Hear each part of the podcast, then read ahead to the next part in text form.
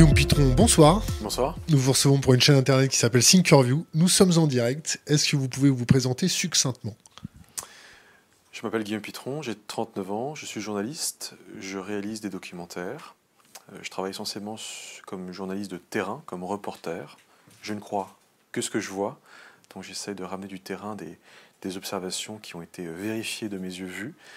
Et euh, c'est ainsi que j'ai écrit en 2018, enfin publié en 2018, un livre qui s'appelle La guerre des métaux rares aux liens qui libèrent. Avant ça, vous faisiez euh, des petites enquêtes sur le financement du terrorisme. Euh, comment le, terrorisme se finance par les matières premières? Vous êtes remonté loin. en fait, mes études de droit, j'avais comme spécialité en DEA et, dans mes études aux États-Unis la question de la criminalité financière et donc, qui dit criminalité financière dit blanchiment de capitaux et financement du terrorisme. Or, euh, il y avait un certain nombre de questionnements euh, dans les années 2000, au début des années 2000, autour du financement de la nébuleuse Al-Qaïda par euh, un certain nombre de matières premières. Je dis bien des questionnements, hein, parce que ça n'a jamais été forcément confirmé, mais on pensait que Al-Qaïda passait par le commerce de matières premières agricoles au Yémen, euh, et, au Soudan, notamment euh, la gomme arabique soudanaise, figurez-vous, et, euh, que le commerce de cette gomme arabique, notamment au Soudan, passait par, était indirectement plus ou moins directement contrôlé en partie par Ben Laden, qui était réfugié au Soudan dans les années 90 et jusque, je crois, au début des années 2000.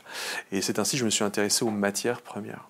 Et donc en fait, je suis rentré dans le monde des matières premières et donc des métaux rares en tirant ce fil passionnant des ressources.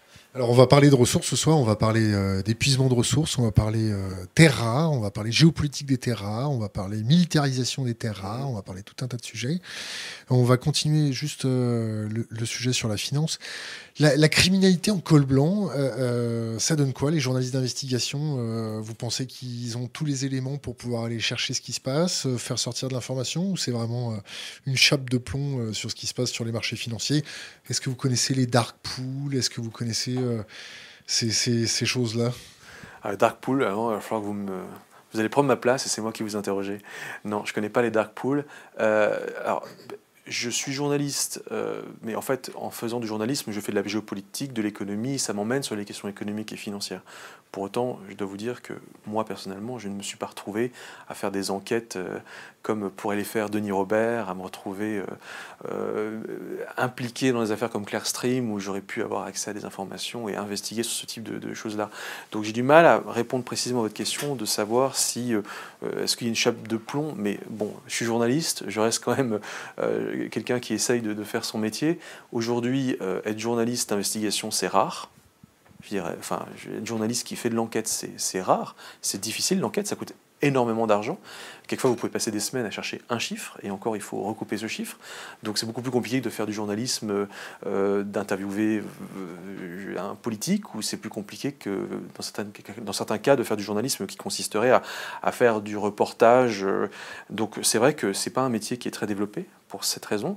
Et puis, deuxièmement, vous avez aussi une forme d'autocensure. Je veux dire, vous touchez à des informations qui peuvent être extrêmement sensibles, qui peuvent toucher à des milieux qui ne veulent pas que du bien lorsque vous parlez d'eux. Donc, du coup, euh, aujourd'hui, cette chape de plomb, elle peut quelquefois être une propre une autocensure qu'on s'impose et, et donc on s'empêche en fait euh, soi-même de vouloir creuser plus loin ou de sortir ce type d'informations-là parce qu'on on se doute qu'on est un peu seul face, à ce, face à, au monde sur lequel on enquête. Je précise que beaucoup de journalistes travaillent seuls.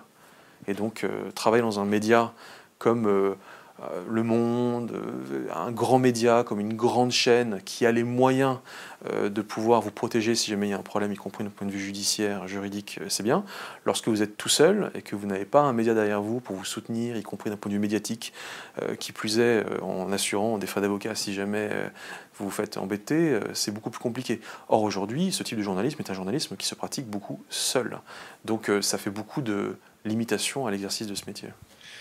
On va revenir à notre sujet. Euh, la transition écologique, la transition verte. Euh, est-ce que c'est pas une sémantique du bullshit euh, pour reverdir le capitalisme? Est-ce que, in fine, avec les enquêtes que vous avez pu faire, ça sonne pas un peu creux quand on nous dit la technologie, la science vont nous sauver de tous les périls comme l'épuisement des ressources, l'épuisement des métaux Alors, votre question amène à, essayer de savoir d'abord d'où l'on vient. C'est-à-dire qu'on vient, d'où on vient d'un âge qu'on appelle thermo-industriel, c'est-à-dire que notre société est basée sur la consommation de ressources fossiles, à commencer par le pétrole, le gaz, le charbon, et ces ressources permettent euh, de pérenniser un système énergétique euh, qui lui-même est l'un des, des, fondements de, du capitalisme. Et euh, simplement, tout ceci pollue beaucoup. Et donc, c'est responsable d'émissions de gaz à effet de serre, comme vous le savez, le climat se réchauffe. il faut qu'on limite, qu'on passe pas la barre des 2 degrés de réchauffement climatique d'ici 2100. C'est ce qui a été ce qui a été convenu à la COP21. Comme vous le savez aussi, il y a déjà des rapports, y compris publiés par des experts, des ingénieurs français tout récemment qui disent qu'à ce rythme-là, on est plutôt on est en train d'aller vers les 5-6 degrés de réchauffement climatique à la fin du 21e siècle. 6 degrés de moyenne, mais sur les continents, ce sera plus. Alors après, ça dépend des zones. Il y a des zones où, au contraire, enfin, il y aura plus euh, de, Oui, effectivement, il y a des zones qui vont se réchauffer, d'autres qui vont se refroidir aussi. Donc en fait, ça dépend. Mais, d'une manière générale. 5-6 degrés, c'est de moyenne. De moyenne. Mais, mais, sur les continents, euh, ça va chauffer beaucoup plus. Alors du coup, je sais. Alors, il faudrait peut-être prendre la Méditerranée, par exemple, qui est une zone intéressante, qui va être particulièrement exposée à ce réchauffement. Je ne connais pas la moyenne sur la Méditerranée, dans zone méditerranéenne particulièrement, mais visiblement, la Méditerranée serait particulièrement impactée, et plus que la moyenne, justement, que d'autres zones.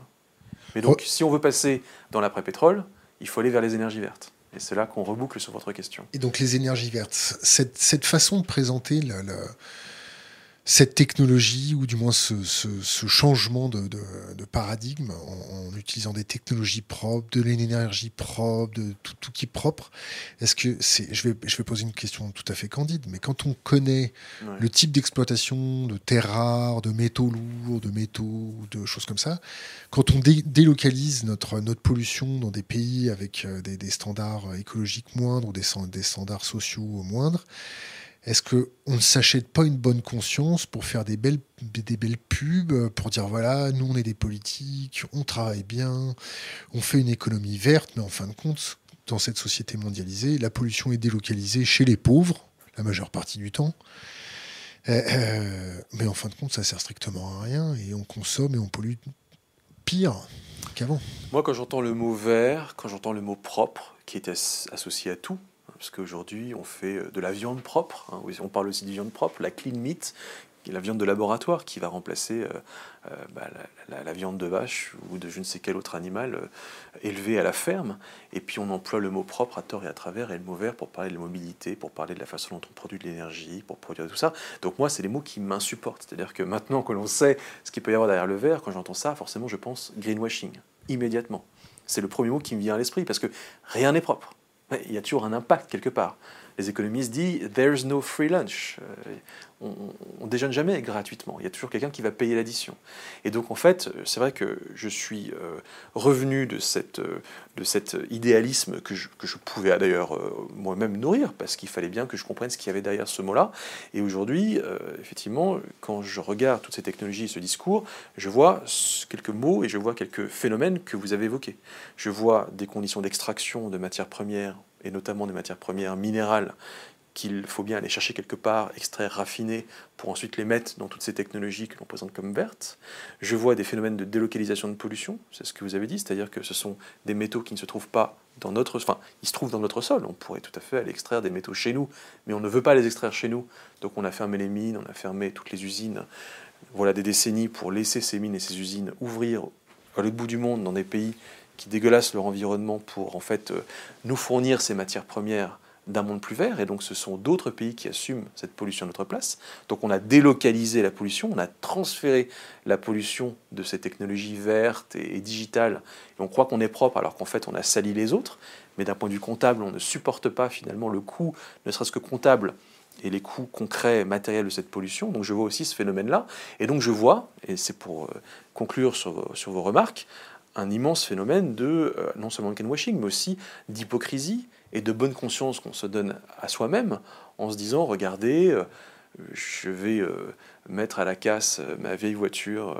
qui consomme du diesel ou de l'essence, je vais m'acheter à la place une voiture électrique qui ne va pas émettre d'émissions de gaz à effet de serre quand je roule, notamment dans une ville, je vais installer sur mon toit un panneau solaire qui effectivement va produire de l'électricité sans rejeter de CO2, très bien, mais encore une fois, cette pollution, elle est ailleurs, on ne la voit pas, et on se part d'un beau discours vert, et, et, euh, en réalité, en réalité, on n'a juste fait que dégueulasser euh, les campagnes, notamment chinoises, pour pouvoir être propre. Donc euh, il y a cette hypocrisie, il y a cette bonne conscience qui est un leurre, en fait. Alors c'est quoi dégueulasser la campagne chinoise? Ah Parce que je vous raconte. Ouais, bah, vous êtes venu pour ça, non? On voit beaucoup de personnes se draper dans l'étendard de la vertu verte, de la vertu, tout ça, mais concrètement sur le terrain, ça donne quoi? C'est des villages contre le cancer. Euh, j'ai voyagé en Argentine fut un temps, euh, les gens me disaient qu'il y avait énormément de, maladies, euh, des, pollutions au mercure, des choses comme ça. En Chine, c'est à peu près la même chose? Ou c'est pire? C'est à peu près, voire pire que, pire que ça. Ça ressemble à quoi? Bah, En fait, ça ressemble à quoi? D'abord, ce que je peux vous dire, c'est que ce que je vais vous dire, c'est des choses qui se passent maintenant parce que je réalise un documentaire pour Arte. Euh, je co-réalise. Ils payent un peu, non, Arte bah, C'est dur la négociation avec eux toujours mieux de travailler pour Arte que de travailler pour d'autres chaînes. Et euh, ça reste quand même des budgets qui sont extrêmement conséquents par rapport à, euh, par rapport à la réalisation d'un documentaire pour une autre chaîne, parce que vous travaillez sur des projets de 90 minutes. voilà. Donc il y a quand même des budgets. Ça vous permet d'aller faire le tour du monde. C'est combien le budget? Alors écoutez, le budget pour Arte, euh, il faudrait que je demande à mon producteur, je vais peut-être l'appeler. Non, c'est à peu près, je crois, 200 et quelques mille euros, 240, 250 000 euros, si je ne me trompe pas. Mais ça, c'est le budget de la chaîne et vient s'ajouter ensuite le budget d'autres coproductions. Ça veut dire que d'autres chaînes étrangères peuvent dire j'entre en coproduction avec Arte et donc euh, je mets un peu d'argent au pot pour pouvoir ensuite, moi, avoir la, la primeur sur la diffusion du film dans mon pays. Et puis vous avez aussi des aides d'État. Vous avez le CNC, vous avez la région, je ne sais quoi, qui vous donne de l'aide. Donc à l'arrivée, le budget total pour un documentaire pour ce type de case-là, ça peut représenter 300, 400 000 euros peut-être. Donc vous avez quand même un peu de moyens quand vous êtes journaliste, même si euh, votre salaire euh, de journaliste représente qu'une part euh, réduite de ce, de ce salaire global qui sert à financer les caméramans, les preneurs son, les drones, les, voyages, parce qu'il faut faire le tour du monde je ne sais combien de fois de suite. Mais bon, au mieux de tout ça, il y a quand même un salaire pour le journaliste. Donc on peut vivre de ce métier, même si c'est dur concrètement, sur le euh, terrain, ça ressemble à quoi? Et donc, je suis dans le cas de ce documentaire en Chine il y a six mois. C'était en avril, donc c'est un peu plus, c'était huit mois, en avril-mai, fin avril, début mai, et je suis dans ces zones chinoises où on extrait ces fameuses matières premières, sans lesquelles il n'est pas de monde plus vert. Et je suis notamment dans l'Eliangjiang, c'est une province au nord de la Chine, la plus septentrionale de la Chine, et je suis dans euh, la zone de Jixi, c'est un petit village autour duquel en fait on extrait beaucoup de ce graphite. Il faut savoir que la Chine représente 70% de la consommation mondiale, de la production pardon, mondiale de graphite. Donc on est dans une des grosses zones de production mondiale de ce minerai qui est nécessaire pour vos téléphones portables, qui est nécessaire pour les batteries de vos voitures électriques. Et ce graphite s'extrait dans des conditions euh, complètement dingues, c'est-à-dire que vous avez euh, bah, des mines. Alors une mine, il ne faut pas oublier que c'est une entaille dans le sol, et donc c'est des, cratères euh, qu'on filme, notamment avec des drones, pour prendre la mesure de l'immensité de ces, de, ces, de ces zones d'extraction. Et puis la, roche de laquelle on va extraire le graphite va être ensuite transférée dans des usines.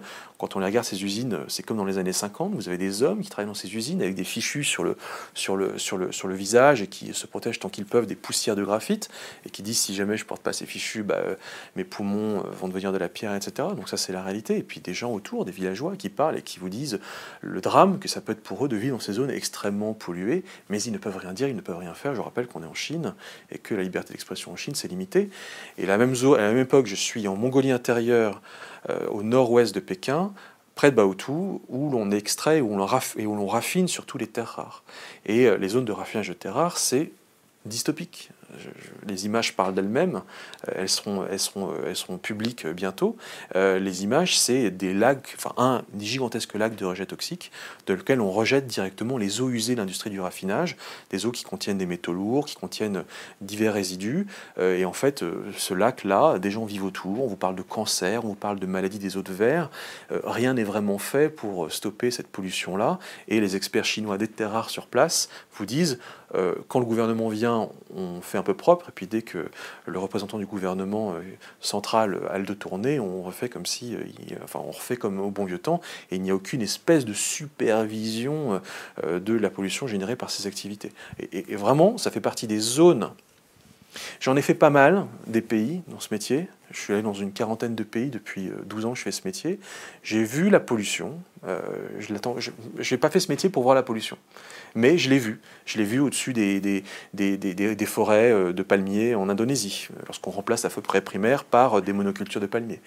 J'ai pu la voir, cette pollution, en Méditerranée en voyant la pollution dingue générée sur les littoraux de Méditerranée quand je travaillais pour France 3 l'épisode le plus impressionnant qui m'a été donné de voir, c'est cet épisode chinois euh, il y a six mois dans cette zone de Baotou, avec ces paysages dévastés par euh, les terres rares qui servent pour euh, la plupart des moteurs des voitures électriques et pour nos téléphones portables. Et ça fait partie des zones les plus dystopiques. Euh, je ne sais pas si on peut parler de dystopie, mais c'est pas une dystopie parce que c'est la réalité, ça se passe aujourd'hui. Et, ça, ça, je l'ai vécu et je peux vous dire que c'est extrêmement impressionnant. Les conditions de tournage en Chine, c'était comment? Il fallait une autorisation particulière? Non. Vous avez euh, un visa, vous avez fait ça à l'arrache, vous avez fait ça comment? Vous n'allez pas. Un visa journaliste ou pas? Non. Vous ne dites pas aux douaniers chinois en rentrant euh, à Pékin que vous allez dans les mines de terres rares et, euh, de, graphite. Donc, euh, Pourquoi sinon ils vous, en empêchent Sinon, vous reprenez le premier avion dans, le, dans le sens inverse. donc vous rentrez à Paris, vous êtes à Paris sous, sous 12 heures. Donc bien évidemment que non. Donc en fait, vous allez en Chine pour constater des choses, pour les filmer, sans jamais être vu. Et donc, vous n'êtes jamais vu, et je ne suis jamais vu. Euh, euh, la prise de conscience de l'Union européenne par rapport à ça, euh, ils font quoi? Ils tournent la tête, ils ont fait des études sur notre future consommation de terres rares, ils ont fait des études contre, sur, sur les répercussions de, de, ça, sur les tensions géopolitiques. On va rentrer un peu dans le sujet là. Nous, notre bonne conscience, on roule en voiture verte, tout va bien, tout se passe bien. L'Union européenne, elle fait quoi derrière? Elle est consciente de ça, elle n'est pas consciente, elle ferme les yeux, elle préfère délocaliser la pollution, elle préfère se mettre en laisse consciemment, se mettre sous le, bon vouloir chinois, parce que du jour au lendemain, ils peuvent couper les exportations comme ils avaient fait sur le Japon, hein, fut un temps, les États-Unis, je crois bien. Les Japon et les États-Unis. Euh, on fait quoi? Est-ce que, est que, vous avez senti que nos institutions, nos politiques se hmm. prenaient le sujet en main? Est-ce qu'ils veulent réouvrir des mines chez nous, avec une conscience plus propre? Est-ce qu'ils veulent... Euh, vous ouvrez d'immenses... Donc euh, il, y a deux, y a deux niveaux de réponse à ce que vous dites, euh, pour faire simple dans un premier temps. D'abord, à la Commission européenne, vous avez des tas de gens qui sont parfaitement au courant du sujet. Et vous avez à la DG Grow, la direction générale en charge des questions économiques, de la Commission européenne à Bruxelles toute une unité qu'on appelle la Raw Material Unit, l'unité de matières premières, et qui s'intéresse spécifiquement à ces questions de matières rares, de matières critiques. Ils sont, combien dans cette unité Ils sont une trentaine, je dirais une trentaine environ. Quel profil Quel profil euh, Des économistes, euh, des juristes. il y a également des, de les, toutes les nationalités. Il y a des Français, il y a des Belges, il y a des Polonais, euh, il y a des, euh, Espagnols. Euh, ce sont des gens qui sont des fonctionnaires européens et dont le job, c'est de faire le point sur ces matières premières qu'ils appellent critiques. Critique, ça veut dire quoi? Ça veut dire pas rare au sens géologique du terme, au sens où ce serait des. Euh, il s'intéresse à des matières premières qui ne sont pas forcément rares, euh, parce que quelquefois on parle de métaux rares, et on peut revenir sur la définition du mot métaux rares, mais il s'intéresse à ce qu'ils appellent les matières premières critiques, ça veut dire les matières dont l'approvisionnement pourrait manquer pour l'Union européenne. Donc ils disent, euh, voilà, compte tenu du fait que c'est des métaux, pour beaucoup d'entre eux, que l'on produit en des quantités bien moindre que si c'était des grands métaux comme le fer ou l'aluminium. Compte tenu du fait qu'il euh, faut un outil industriel particulièrement euh, complexe pour pouvoir les extraire, les raffiner, et que tout ça, bah, ça nécessite des investissements lourds. Et compte tenu du fait que la production de ces métaux est concentrée dans des pays bien particuliers, eh en fait il y a un risque que les 28, bientôt 27 pays de l'Union européenne, eh euh, manquent à un moment de ces métaux, et qu'il y a pénurie de ces métaux.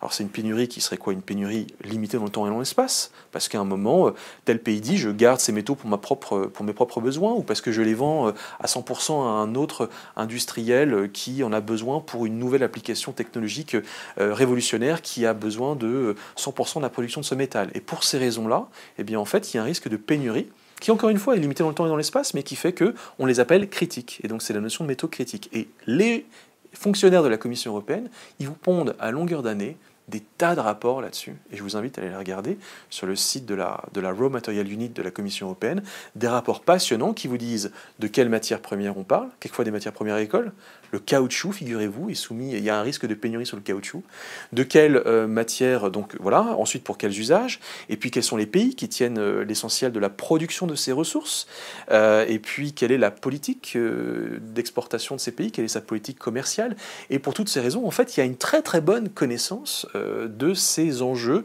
géopolitiques, euh, économiques autour des matières premières critiques, des métaux rares. Après, il y a un niveau politique. C'est-à-dire, euh, très bien, mais une fois que moi, dans mon bureau à la Commission européenne, je sais ça, je reste soumis au bon vouloir de mon N plus 1 et du directeur général de ma, branche, et puis, in fine, de mon commissaire, et puis du président de la Commission ou de la présidente de la Commission. Est-ce que le sujet est politisé?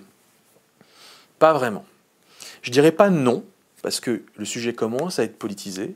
Euh, on commence à pas mal en parler, ça monte aux États-Unis, l'administration Trump est assez au fait de ces sujets, mais en quoi est-ce que euh, tous les warnings que je peux mettre sur ces enjeux-là touchent le politique qui, lui, va politiser ces enjeux et décider eh euh, de développer une politique d'approvisionnement en ces matières premières qui ne dépendent pas de la Chine, d'aller sécuriser mes approvisionnements ailleurs, pourquoi pas d'ouvrir des mines éventuellement euh, en Europe en disant au moins c'est chez nous, et si nos champs de blé sont en Europe, et qu'on est content d'être euh, indépendant d'un point de vue alimentaire, euh, d'avoir une souveraineté alimentaire, bah, autant être aussi souverain d'un point de vue minéral et d'avoir donc notre propre production pour nous-mêmes.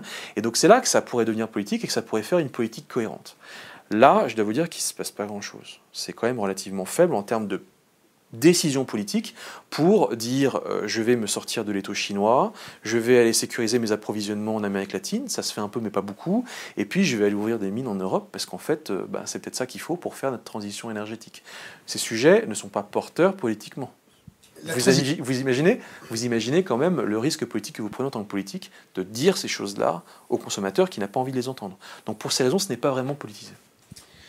Le, le, le risque, euh, on sait tous pourquoi ils veulent pas le prendre. Parce que faire des mines dégueulasses en Europe, ça, ça, passera pas bien. On, va switcher un petit peu notre interview et on va passer sur les questions d'anticipation des industriels face à ça. Est-ce que mhm. le, pouvoir industriel prend des couvertures sur les terres rares comme Elon Musk a pu le faire pour son entreprise, c'était à acheter des contrats au comptant pour sécuriser ses approvisionnements. Est-ce que vous avez senti le milieu de l'entreprise se réveiller face au monde politique qui ne veut pas le faire? Alors en fait, la prise de conscience, elle, euh, elle démarre de l'industriel. Et elle démarre depuis 2011. 2010-2011, parce qu'en fait, vous l'avez évoqué, il y a eu un embargo euh, informel chinois sur les terres rares, qui est une classe de métaux rares, euh, à destination du Japon et des États-Unis. Et il y a eu une espèce de furée médiatique à cette époque autour de, cet embargo, parce qu'on a pris conscience de notre vulnérabilité à la Chine pour ces métaux qui sont stratégiques. Hein, je rappelle qu'en France, il y a un comité des métaux stratégiques, le COMES, qui dépend de Bercy. Et euh, il y a, enfin, le COMES dresse sa liste des métaux stratégiques. Et je peux vous assurer que les terres rares sont parmi les plus stratégiques de ces métaux. Et donc, il y a cette prise de conscience de l'industriel, d'abord de l'existence de ces métaux. Parce qu'en fait, ils ne savaient pas que ces métaux existaient. C'est-à-dire que dans une bagnole, euh, je ne vais pas citer lequel industriel, ne savait pas qu'il y avait des terres rares dans sa bagnole. Donc, parce que pourquoi? Parce qu'en fait, il n'achète pas la terre rare, il achète le produit fini ou semi-fini avec la terre rare dedans. Et l'industriel en Europe, il est en bout de chaîne. Il assemble des produits semi-finis, des composants, mais dans lesquels il ne sait pas forcément ce qu'il y a. Donc déjà, l'industriel a eu besoin de connaître tout ça et de remonter à la source de la matière pour faire le lien entre la matière et ce qu'il achète. Et puis après, ils se sont mis à se poser des questions de sécurisation de ses approvisionnements, soit en allant tant que faire se peut, négocier, quémander avec les Chinois euh, quelques grammes supplémentaires de terres rares et autres métaux rares. de rapporter la démocratie quand même. Et puis c'est les, petits pays comme la République démocratique du Congo, on leur apporte la démocratie, tout se passe bien. Mais les Chinois, c'est plus compliqué, ils sont plus nombreux. Non seulement c'est, on leur apportera pas, on, ne leur importera pas nos valeurs, et en plus de ça, euh, on ne leur importera pas notre propre définition du commerce international tel qu'on voudrait l'avoir. C'est-à-dire que la définition que les Chinois ont du commerce international est propre aux Chinois, de même que les Américains ont leur définition propre qui correspond à leurs intérêts bien compris. Et elle n'est pas forcément cohérente avec le libre-échange de métaux rares. Au contraire, les Chinois ne veulent pas vendre ces métaux aux raisons parce qu'ils veulent les garder pour eux. Donc allez quémander ces métaux à des Chinois qui vous disent mais moi ces métaux je les garde pour moi, je les mets dans ma batterie et je ne vous vends pas le métal mais je vous vends la batterie qui coûte très cher, ça représente un sens économique pour la Chine qui va du coup remonter la chaîne de valeur et qui va vendre ses produits beaucoup plus chers, faire de la valeur ajoutée, proposer des emplois mieux payés à 1,4 milliard de Chinois qui ne demandent qu'à acheter des téléphones Huawei à je ne sais combien de yuan, de, yuan pour regarder des vidéos de chat dessus. C'est ça qu'il faut faire tenir, cette machine qu'il faut faire tenir en Chine. Donc le Chinois ne va pas vous vendre des métaux rares, il va vous vendre le produit semi-fini avec le métal à l'intérieur. Le Chinois, il vous dit quoi? Il vous dit, vous les Français, vous vendez pas du raisin, vous vendez du vin. Bah nous, les Chinois, on ne va pas vous vendre de métaux rares. On va vous vendre des produits finis. Donc l'industriel, il peut toujours essayer, ça va être difficile. Donc il va aller s'approvisionner ailleurs. Il regarde son lithium en Australie, son lithium en Amérique latine. Il va bien évidemment s'intéresser au cobalt congolais, sauf que manque de peau, les Chinois sont là depuis bien longtemps et ils ont déjà en fait mis la main sur 80% du cobalt congolais. Mais il n'y a pas que du cobalt au Congo, il y en a aussi ailleurs. Donc est-ce qu'on va aller chercher ça dans d'autres pays? Et puis l'industriel, il essaye de substituer. C'est-à-dire, il essaye de dire, si euh, y a des terres rares pour mon éolienne, nécessaires pour le rotor de mon éolienne, une éolienne de grande puissance peut nécessiter jusqu'à une tonne de terres rares pour le rotor. Mais je peux peut-être remplacer ce rotor à base d'aimants permanents, et dans l'aimant permanent, il y a une terre rare, et je le remplace par du cuivre, par un, par un, par, un, par un rotor à base de cuivre. Et donc en fait, je substitue mon besoin de terre rare par un autre euh, métal qui est moins rare et qui se trouve euh, par exemple au Chili comme le cuivre, et dans ce cas-là, je contourne le problème chinois, et du coup, je sécurise mes approvisionnements avec un pays comme le Chili, qui en fait de respect euh, des règles du commerce international est un petit peu plus docile. Et donc c'est de cette manière que les industriels, depuis bientôt dix ans, ont essayé de s'organiser pour pouvoir contourner ce monopole chinois, mais voilà, enfin quasi-monopole qui reste quand même très fort sur des métaux dont on rappelle qu'ils sont stratégiques et non substituables. Ils sont non substituables, euh, mais vous venez de nous dire. Je viens de dire qu'ils étaient substituables, excusez-moi. Donc en fait, en fait, je me corrige, je précise on remplace difficilement un aimant de terre rare par un autre aimant avec autre chose qu'une terre rare. Dans un aimant de néonyme ferbor ou de samarium cobalt, c'est difficile de remplacer le néonyme ou le samarium, qui sont des aimants, des, terres rares, par une autre terre rare ou par un autre par un autre métal. C'est ça que je voulais dire par non substituable. En revanche, on peut substituer un aimant par quelque chose qui n'est pas un aimant, et ça devient un rotor bobiné à base de cuivre. Excusez-moi, je rentre dans les détails techniques parce qu'il faut aussi être très précis sur les aspects techniques et factuels. Est-ce que vous avez étudié euh, autour des terres rares des investissements du genre, on vous propose d'acheter des terres rares sur les marchés, on les stocke, vous avez des, vos terres rares stockées dans des bidons, et euh, quand vous voulez les vendre, vous vendez vos terres rares. Vous avez étudié ce type de placement financier? Alors, moi je ne l'ai pas étudié, euh, en revanche, j'en ai entendu parler, euh, et donc effectivement, je, vois un peu de ce qu'il s'agit. C'est-à-dire, vous avez des gens qui viennent, euh, d'ailleurs, j'en reçois des publicités, qui viennent vous dire investissez dans les terres rares parce que si vous mettez quelques euros, vu l'importance de ce marché, le fait que les cours sont à la hausse, nous promettent-ils, eh bien, vous, vous allez récupérer 10, 20, 30, 40, 50 fois votre mise demain. et nous, on stocke ces rares ou ces métaux rares en général en physique. On les stocke quelque part, ils sont euh, souvent près d'un port, hein, et ça peut se trouver près d'Amsterdam par exemple, et vous avez la garantie qu'il y, y, a du physique derrière ce dont on parle.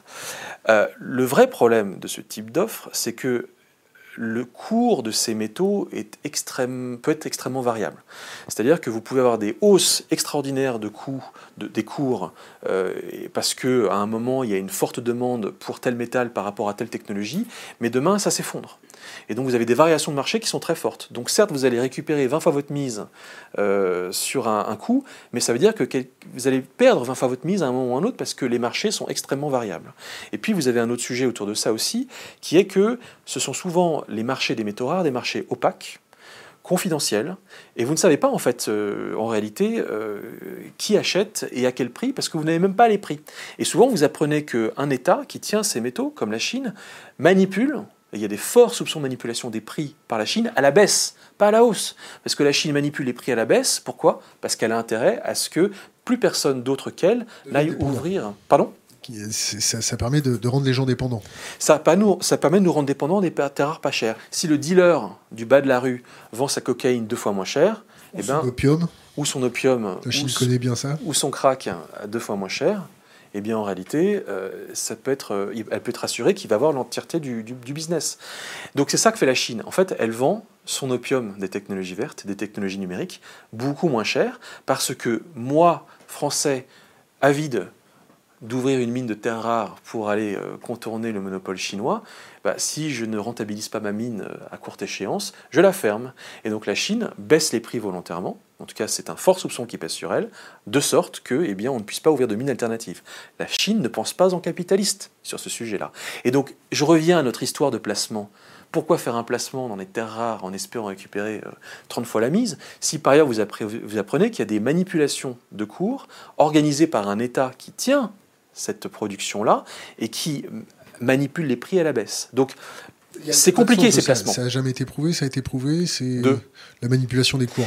Alors, ça n'a pas complètement été prouvé parce qu'effectivement, il y a des débats, mais quand vous interrogez les éminents spécialistes des terres rares qui font un peu le tour euh, de, des conférences, à des noms, bah, la King's North, Christopher Ecclestone, Patrick, Patrice Chrisman, euh, Jack Lifton, une majorité de ces experts vous disent oui, il y a une, il y a une manipulation à la baisse par la Chine qui, de fait, conserve le monopole ou un quasi-monopole sur ces matières premières parce que les concurrents occidentaux ne rentreront pas sur ce marché faute de pouvoir avoir un business model cohérent. Je vais vous poser une question très brute. Vous y croyez à la transition écologique? Non. Pourquoi? Mais la transition écologique, c'est un leurre. C'est une mystification. C'est une transition technique, c'est une transition industrielle, c'est une transition des champs de pétrole vers les mines de métaux, mais ce n'est pas une transition écologique. C'est une transition, c'est le passage d'un extractivisme à un autre extractivisme. On est en train de remplacer toutes choses égales par ailleurs, parce qu'on va encore beaucoup dépendre du pétrole et du charbon pour les prochaines décennies. Hein. Dans nos mix énergétiques, comme on dit, la part du pétrole et du charbon va rester excessivement importante. Mais la part ce qu'on appelle euh, les, énergies vertes dans nos mix électriques, va devenir plus importante également. Et donc, euh, ce passage progressif vers un âge plus euh, sobre, parce qu'on parle de technologie verte, va en fait nous conduire à extraire toujours davantage de matière davantage de matière minérale, davantage de fer, davantage d'acier, davantage de cuivre, davantage d'aluminium et de zinc qui sont des métaux abondants mais qui sont nécessaires pour les technologies vertes, et davantage de tous ces petits métaux rares, critiques, stratégiques comme les terres rares, le gallium, l'indium, euh, l'antimoine, le cobalt, le tantal, le tungstène, qui sont également, pour la plupart d'entre eux, nécessaires pour toutes ces technologies-là. Et donc en fait, on va essayer de régler un problème autour de l'extraction du pétrole et des émissions de gaz à effet de serre, et de fait, ça va peut-être émettre un peu moins de CO2 de passer dans l'âge du verre, mais en même temps, ça va générer plus de pollution au niveau minier, avec pollution des eaux, pollution des sols, etc. etc. Donc on n'est pas en train de régler le problème, on est en train de le déplacer. Et on le déplace d'une économie à l'autre, on le déplace d'une zone euh, de production pétrolière comme le Moyen-Orient vers d'autres zones de production de matières premières comme la Chine ou comme le Congo RDC pour le cobalt ou comme les pays euh, d'Amérique andine pour le lithium ou le cuivre. Et donc en fait, le problème, on ne le règle pas, on le déplace. Et donc je ne crois pas une demi-seconde à ce mythe d'une transition qui serait écologique. Ça, ça va être une transition énergétique. Parce qu'effectivement, dans la façon dont on va avoir, enfin, notre, nos sources d'énergie vont être différentes. Elles, vont être différentes. Elles vont être mieux mixées. Elles vont être mieux mixées, exactement. Et c'est pour ça qu'il faut parler de transition énergétique et d'addition énergétique. On va additionner de nouvelles sources euh, d'énergie et de nouvelles façons de produire de l'électricité à la façon qu'on a eu jusque maintenant de produire de l'électricité. Mais pour autant, ce n'est pas une transition écologique et ça va, certes, à mon avis, permettre de limiter un peu l'impact, enfin les émissions de CO2 parce que nos voitures rouleront moins avec du pétrole, mais ça va générer d'autres problèmes avec lesquels on va se retrouver 30 ans, dans, dans, 10, 20, 30 ans, avec ces immenses problèmes sur les bras, et on se dira maintenant comment on fait dans ce nouvel âge vert qui a généré autant de nouveaux problèmes écologiques que ceux qu'il avait résolus en essayant de fermer, tant bien que faire se peut, la parenthèse de l'âge thermo-industriel. Donc quand, vous avez Emmanuel Macron qui dit voilà je veux plus d'éoliennes en France, quand vous avez un ministre de l'écologie qui est à fond pour la, transition verte, la transition écologique, se battre contre la fatalité climatique avec euh, les yeux mouillés, les, des trémolos, des, des, des, choses dans la, dans la voix. Excusez-moi, j'ai mon caméraman qui faisait bouger sa caméra un peu vite. Eh, eh, eh, quand vous les entendez parler comme ça, devant le micro, devant les caméras, volontaires, ça vous fait quoi en tant que journaliste Celui qui a enquêté, qui a été sur le terrain, qui a vu toute la crasse que ça a généré? Alors, quand on est sur le terrain, on voit des choses qui sont miroir inversé de ce qui se raconte quand on n'est pas sur le terrain. Et il faut aller sur le terrain, de même que euh, tout un chacun est d'accord pour dire que quand il rentre de voyage, ça lui a apporté une bouffée d'air et ça lui a permis de revenir avec des idées fraîches. Et eh ben, moi, c'est mon métier de revenir avec des idées fraîches et des idées neuves. Et le terrain raconte une autre histoire que l'histoire que je entends lorsque je regarde une publicité euh, à la télévision pour la dernière voiture électrique et lorsque je peux écouter certains discours politiques. Et donc, il faut toujours revenir à ce terrain-là parce que le terrain ne ment pas. Et je tiens vraiment à ça. Et donc on peut discuter de plein de choses sur ces questions-là, parce que je sais que ça, ça, crée, ça, génère, un vrai débat. Maman, le terrain ne ment pas. Voilà. Euh, qu'est-ce que ça me génère pareil euh, Je vous ai coupé. Qu'est-ce que ça, qu'est-ce que ça, alors donc, voilà. Ensuite, euh, j'ai l'impression quand on parle de transition, qu'on de transition énergétique, moi, transition énergétique, je suis pour. Je veux dire, on a tous envie de transition, on est tous d'accord. À quel prix dire, ok, très bien, super, plus de pétrole, plus de charbon, génial. Bon, comme vous avez compris, ça va être très long et ça va être plus de mix et pas forcément euh, euh, plus de pétrole versus 100% d'énergie renouvelable. Euh, donc moi je suis pour. Simplement, j'ai l'impression quand on en parle qu'on comprend mal, voire qu'on ne sait pas du tout, les, considérables enjeux que cela est en train de charrier. C'est-à-dire que dire je vais faire ma transition énergétique, ça, ça implique une consommation un appel accru à des ressources minières, comme les métaux et comme les métaux rares dans des proportions absolument extraordinaires. Ça implique d'avoir tout un système de production d'énergie, d'électricité pour nourrir cette machine minière. Euh, ça implique euh, de nouvelles routes commerciales, y compris en physique, pour pouvoir être capable d'acheminer ces minerais. Ça implique euh, de l'eau. Ça implique d'avoir de l'eau pour produire, pour transformer le minerai. On va la, chercher où l'eau? Je prends un exemple. Mon co-réalisateur, Jean-Louis Pérez, pour ce film qu'on est en train de réaliser, était au Chili. Et on a voulu voir ce qu'il y avait derrière un kilo de Chili qui sort de la mine de Chuquicamata, qui est la plus grande mine à ciel ouvert de cuivre de la planète. On l'a survolé au drone. Qu'est-ce qu'il y a derrière cette mine? Bon, d'ailleurs, un kilo de, cuivre qui va sortir de là. D'abord, le cuivre, il sort pas raffiné, il sort euh, à l'état brut. Donc il va falloir le transformer, ce minerai, en métal. Mais pour le transformer en métal, il faut de l'eau.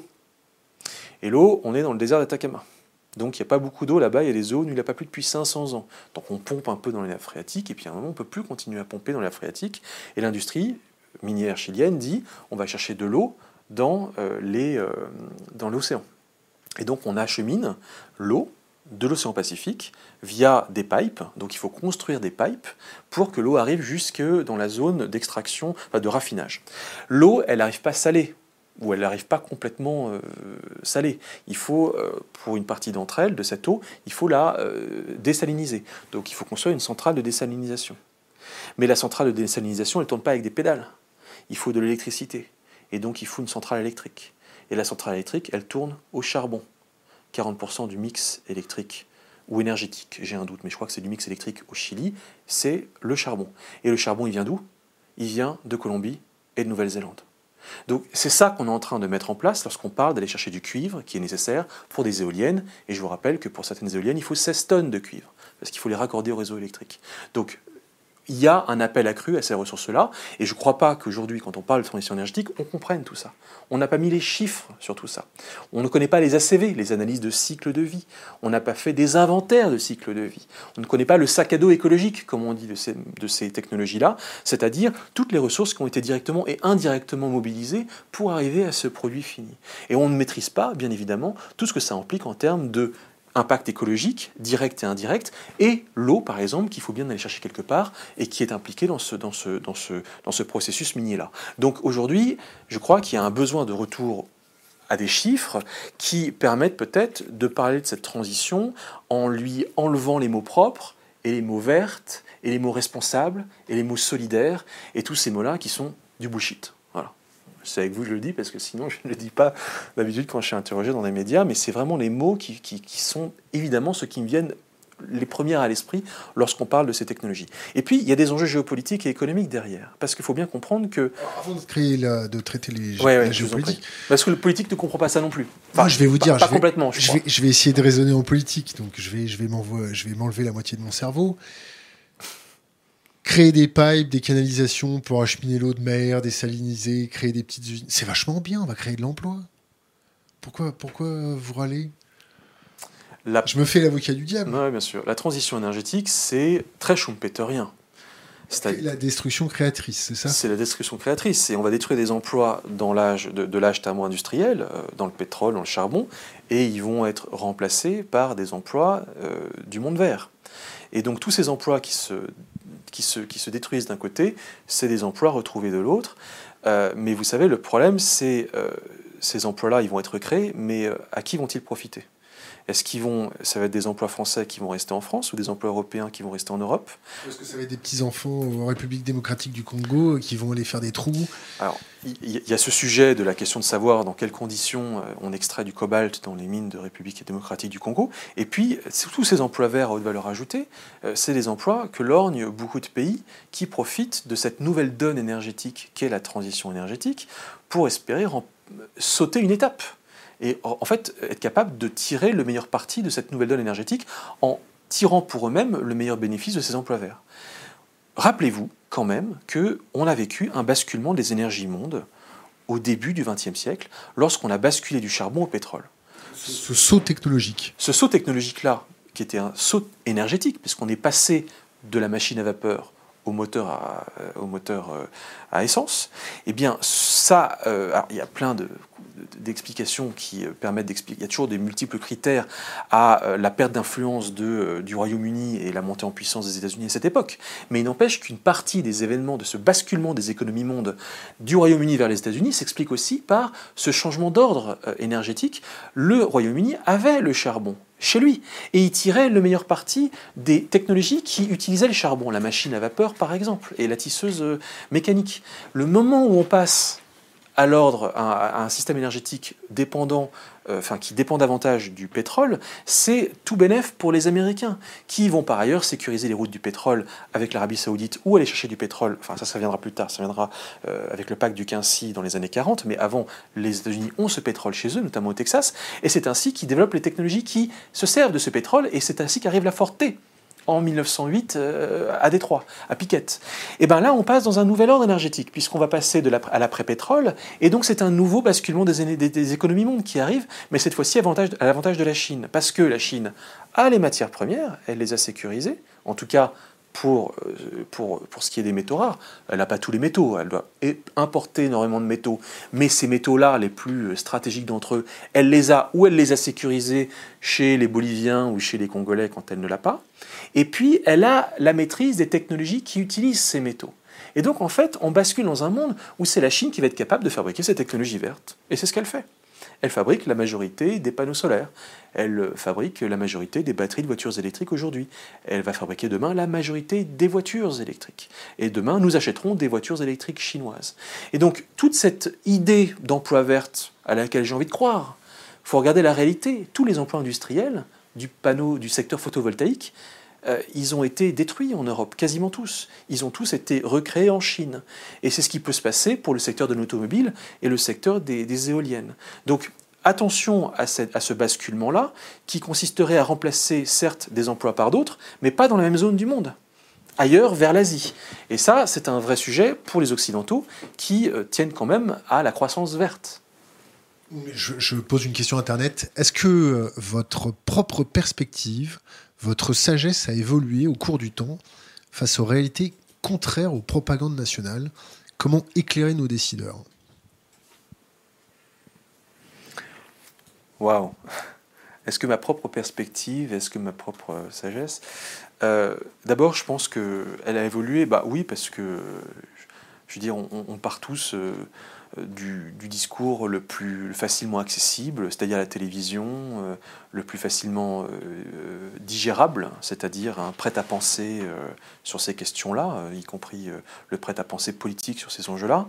Et donc, il faut du temps pour s'intéresser aux aspects souterrains, au sens le plus littéral du terme, de ces enjeux-là, aller voir au-delà, voir en dessous, au sens le plus littéral du terme, euh, enquêter. Moi, la guerre des métaux rares, c'est six ans, six ans. Enfin, j'ai pas fait que ça pendant six ans, mais c'est euh, six ans d'enquête dans une douzaine de pays pour, euh, à un moment, essayer d'avoir de, de, de, de, reconstruire un discours cohérent qui soit en fait le miroir inversé du discours officiel. Et, et donc, six ans plus tard, et deux ans après la publication de ce livre, qui a été publié en janvier 2018, après avoir rencontré tous les gens qui travaillent dans ce secteur-là, les avoir revus dans des conférences, etc., bah, j'ai une vision beaucoup plus fine de ces enjeux-là. Et donc peut-être que j'ai acquis, euh, disons, une, capacité, ou j'espère, à, analyser tout ce discours-là avec beaucoup plus de, méfiance, euh, beaucoup plus d'esprit critique que ce que ça pouvait être euh, avant.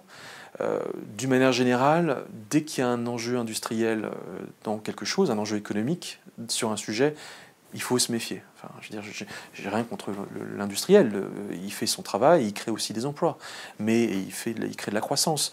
Mais euh, il faut faire extrêmement attention à recouper ses sources.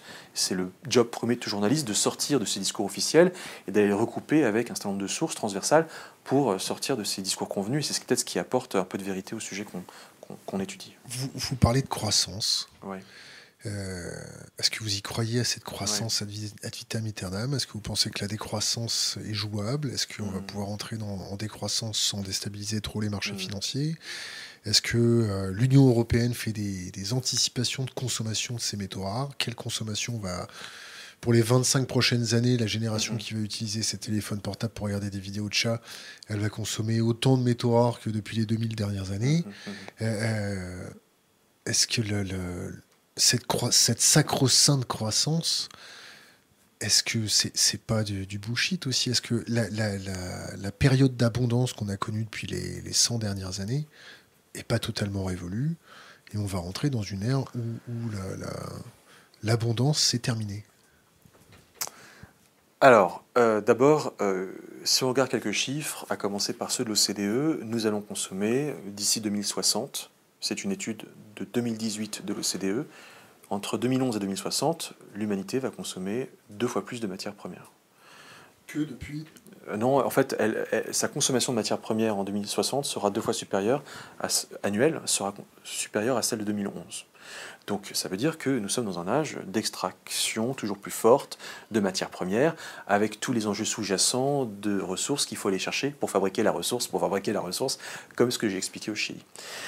Si on regarde plus précisément les marchés du lithium, du cobalt, du euh, tungstène, du vanadium, etc., qui sont des métaux euh, très précis, très spéciaux, très stratégiques, avec des besoins très particuliers pour nos nouvelles technologies, c'est pas x2 c'est x5, x9, x15, x44 pour le cuivre entre 2013 et 2035, x180 pour le lithium entre 2013 et 2035. C'est des chiffres de l'agence minérale allemande. Donc effectivement, on n'est pas sur quelque chose qui ressemble à de la décroissance quand on regarde ces chiffres d'extraction présents et futurs, parce que on revient à ce sujet, l'accélération technologique consommatrice de ces matières premières. Et on peut toujours essayer d'aller en recycler quelques-uns et de faire la substitution et de dire on va euh, découpler. La réalité, c'est que tout va exploser. Tout va exploser. Alors ensuite, euh, est-ce qu'on peut continuer comme ça? Euh, Ma réaction de citoyen, quand je regarde ces chiffres, c'est de dire non. Bah, je veux dire, on ne peut pas continuer comme ça. Et évidemment qu'à un moment, je veux dire, les écosystèmes, tout cela ne peut pas soutenir de telle, de telle, de telle, une telle accélération extractive. Vous me posez une question qui est extrêmement délicate, et je dois vous dire qu'elle me met dans la gêne et que j'ai du mal à y répondre, qui est qu'est-ce qu'on fait? Est-ce qu'on fait de la décroissance? Et je suis extrêmement mal à l'aise face à ces questions, et je vous avoue que je suis en réflexion par rapport à ces sujets-là et que je n'ai pas encore tranché. Parce qu'il y a quelque chose qui est, pour moi, invendable, c'est la croissance à tout craint ad vitam aeternam, ça n'a pas de sens. Et il y a quelque chose qui me paraît tout aussi invendable, c'est la décroissance. Parce que, je veux dire, à un moment, pardon, mais on a vécu la crise des Gilets jaunes, au plus fort de la crise des Gilets jaunes, hein. décembre 2018, et c'est pas fini. Euh, il a fallu que le président Macron fasse une annonce. Il a fait des annonces. Et il a fait une annonce forte. Il venez a dit, me chercher, non? Je vais, comment? Il n'a pas dit venez me chercher? Il a dit, on va. Euh, il a peut-être dit ça, mais il a dit, on va augmenter le SMIC de 100 euros. Donc c'est de la croissance. Il n'a pas dit, on va baisser le SMIC de 100 euros. Il n'a pas dit, je vous ai compris, je vais baisser le SMIC de 100 euros. S'il avait dit ça, où est-ce qu'on serait aujourd'hui? Est-ce qu'il y aura encore une cinquième république en France? Donc personne n'est prêt à la croissance. Alors oui, c'est le riche qui va payer. Personne n'est prêt à la décroissance. Excusez-moi, personne n'est prêt à la décroissance. Donc oui, le riche va, payer, bien évidemment, c'est lui qui va compenser ça. Mais à un moment, ce discours n'est plus tenable. La décroissance, c'est pour tout le monde. Voilà. Et donc je ne crois pas aujourd'hui que qui que ce soit en France soit vraiment prêt à part euh, bien évidemment quelques exceptions, mais ça reste très marginal, à quelque chose qui soit de l'ordre de la décroissance systémique. Et donc je ne vois pas un système aujourd'hui qui soit capable, politiquement parlant, de tenir sur euh, cette idée de décroissance notre consommation énergétique, notre consommation de biens en général, etc. etc. Nos, systèmes ne sont pas faits comme ça. Et, donc je, m'inquiète de cette, de cette solution qui euh, comporte sa part de radicalité, donc de vérité mais de radicalité, mais qui ne me paraît pas cohérente et, compatible avec la stabilisation, la stabilité de nos systèmes politiques tels que nous les connaissons aujourd'hui en Occident et en particulier en France. Et donc entre l'extrême de la croissance sans s'arrêter avec les chiffres que je vous ai dit et l'extrême de la décroissance je, me pose la question, qu'est-ce qu'on fait entre les deux? Alors, euh, post-croissance, les Belges sont dessus, je ne sais pas trop ce que ça veut dire. On découple. On va continuer à croître, mais en baissant notre consommation de matières premières. Mais ce découplage, c'est pas évident qu'on y arrive. Euh, est-ce qu'il faut faire de la décroissance sélective et de la croissance sélective? Je ne sais pas s'il faut la décroissance, mais il faut de la décroissance. Ça veut dire que j'ai intérêt à pousser pour que le secteur minier décroisse, mais qu'en même temps le secteur du recyclage croisse. Parce que si jamais je recycle mieux, plus de métaux, et bien du coup, c'est moins de métaux à aller chercher à la mine. Et donc, quelque part, la baisse euh, de l'activité d'un secteur peut être compensée par la hausse de l'activité d'un autre secteur. Ça reste très schumpeterien. J'ai intérêt à ce que le vendeur de téléphone portable périclite, mais que le loueur de téléphone portable usagé qui vont du coup rester le plus longtemps possible dans euh, les boucles de consommation, celui-ci, au contraire, euh, connaisse son, de beaux, et de beaux jours devant lui. Donc j'espère imaginer qu'on peut trouver un équilibre qui ne soit pas dans ces deux extrêmes-là. J'en suis là, euh, je, tâtonne et pour autant, encore une fois, euh, ma première réflexion lorsque je reviens du terrain, que je vois les impacts écologiques, que je vois euh, les incohérences du capitalisme vert et quand je vois les chiffres de production, bien évidemment, c'est de me dire ça ne peut pas continuer comme ça et à un moment, qu'on le veuille ou pas, on va bien devoir changer parce qu'on n'aura pas forcément le choix. Changer pourquoi alors? Ah, ça, je sais pas. Pas d'idée? Changer pourquoi? Ah, vous me posez une belle question.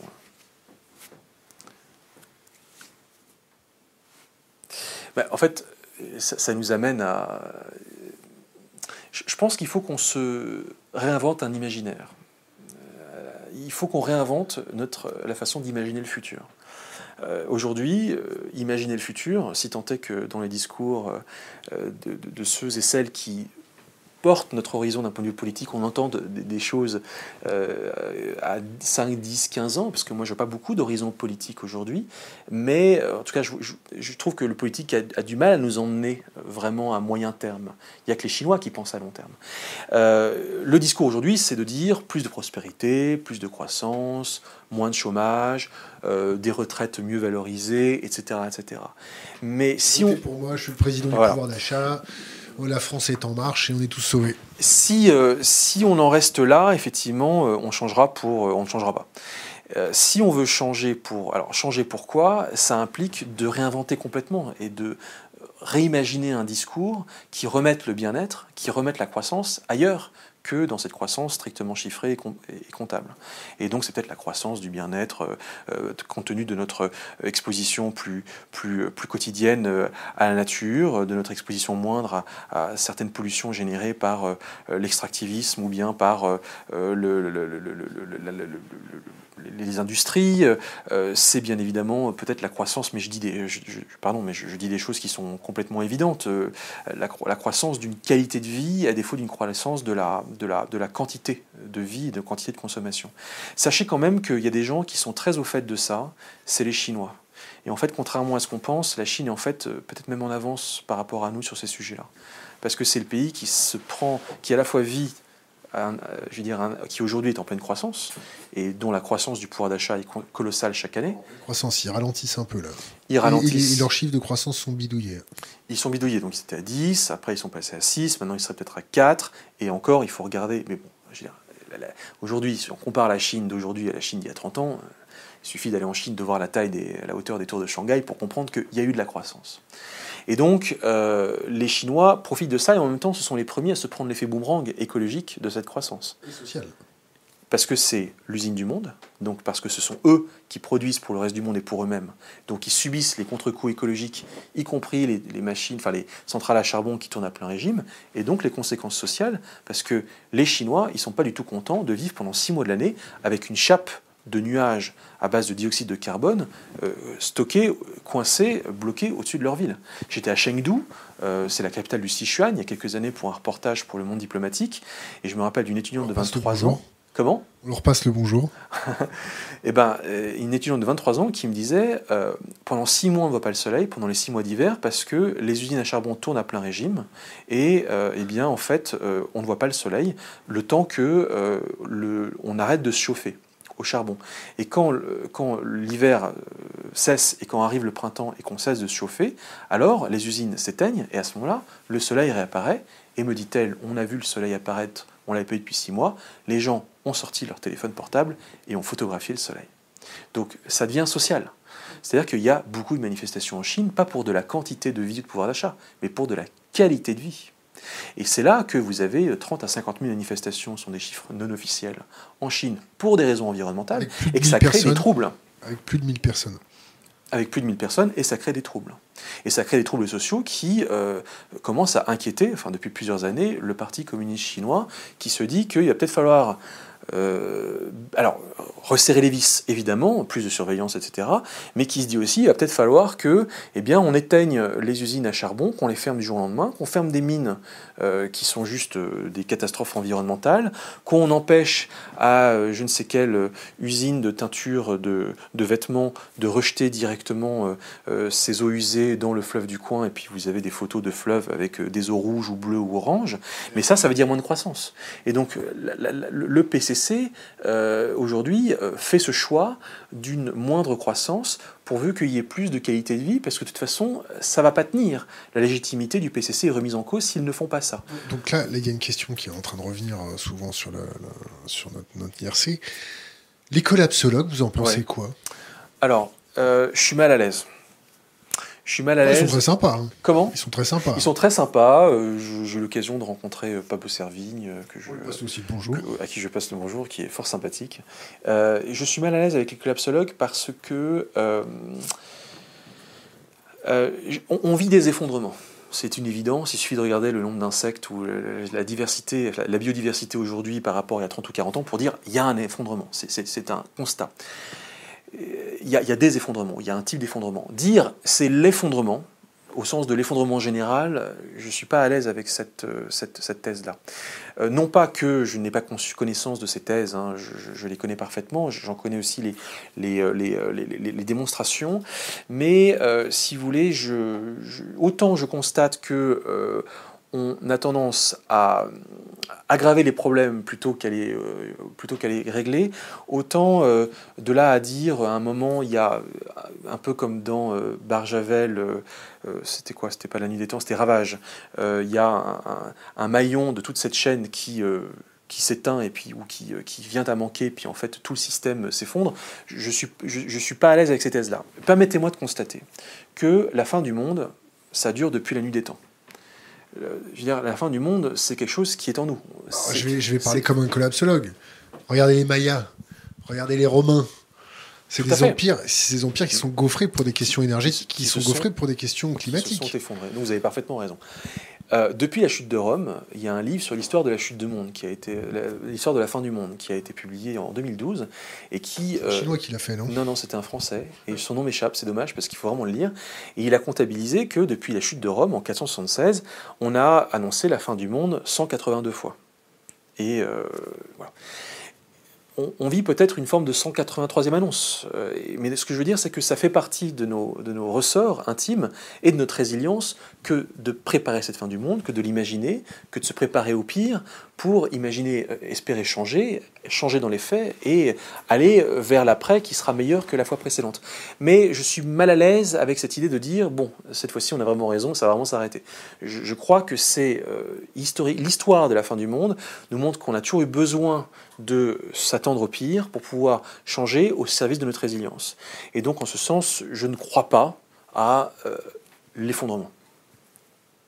Donc vous ne croyez pas à l'effondrement. Euh, euh, est-ce que vous connaissez en détail leur thèse? Oui, parce que j'ai lu Comment tout peut s'effondrer de Pablo Servigne et, Guillaume Chapelle et Raphaël Stevens. Et j'ai lu également Comment tout va s'effondrer de Il va me revenir, mais c'est chez mon éditeur Lilian qui libère, donc je connais leur thèse mais on peut, discuter dans le détail des thèses. Moi, ce que j'aime beaucoup, c'est cette, démonstration de, euh, de, l'interconnexion en fait des systèmes, euh, notamment énergétiques, transport, etc. Et ça, c'est quand même très intéressant de, de, voir que cette interconnexion, en fait, euh, fragilise nos systèmes et que la résilience, ce serait paradoxalement justement de se déconnecter de, ces systèmes on dit un système overstretch en ce moment. C'est leur grande phrase, c'est le système hyper tendu.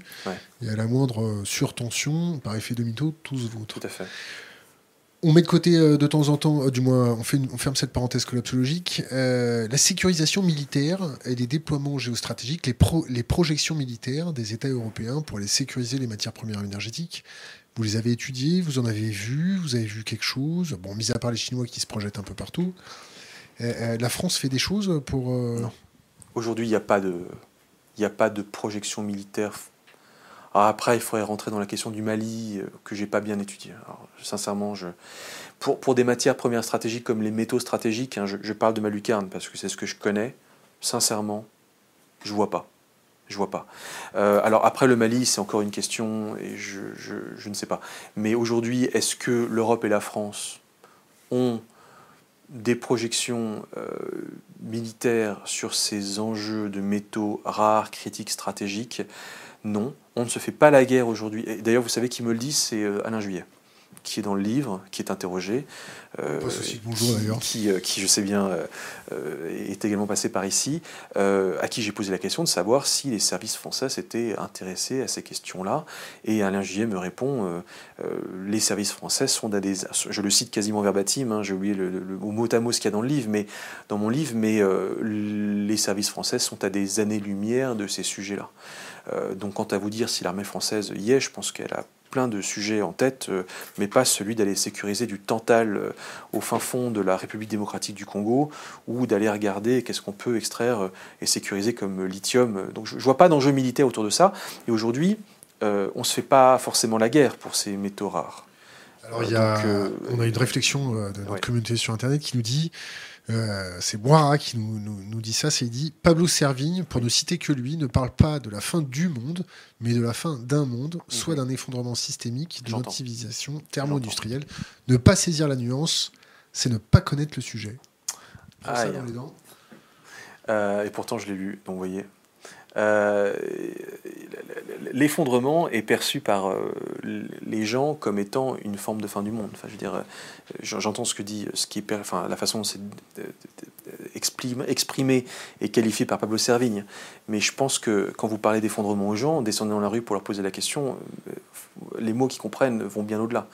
Et moi, je les reçois aussi comme ça. Donc, je, l'ai exprimé par rapport à ma propre compréhension aussi de ces enjeux-là. Et euh, je pense qu'on perçoit beaucoup l'effondrement comme étant un âge de chaos qui, euh, dont on pourrait difficilement se relever. Mais j'entends ce que vous dites, et pourtant, je suis lecteur de Pablo Servigne. Revenons à nos militaires, donc qui sont à des années-lumière d'aller sécuriser nos approvisionnements. Euh, nos politiques sont euh, un peu larguées avec euh, du bullshit word dans la bouche pour prendre le contrôle de la dialectique, rassurer tout le monde, tout va bien se passer. Les projections de consommation sont là, on va toujours sur une consommation exponentielle, business as usual. Business as usual. C'est comme ça qu'on dit. Green business as usual. Green business as usual. Greta Thunberg, dans tout ça, vous en pensez quoi? Greta Thunberg est indispensable elle est indispensable pour euh, accélérer cette prise de conscience.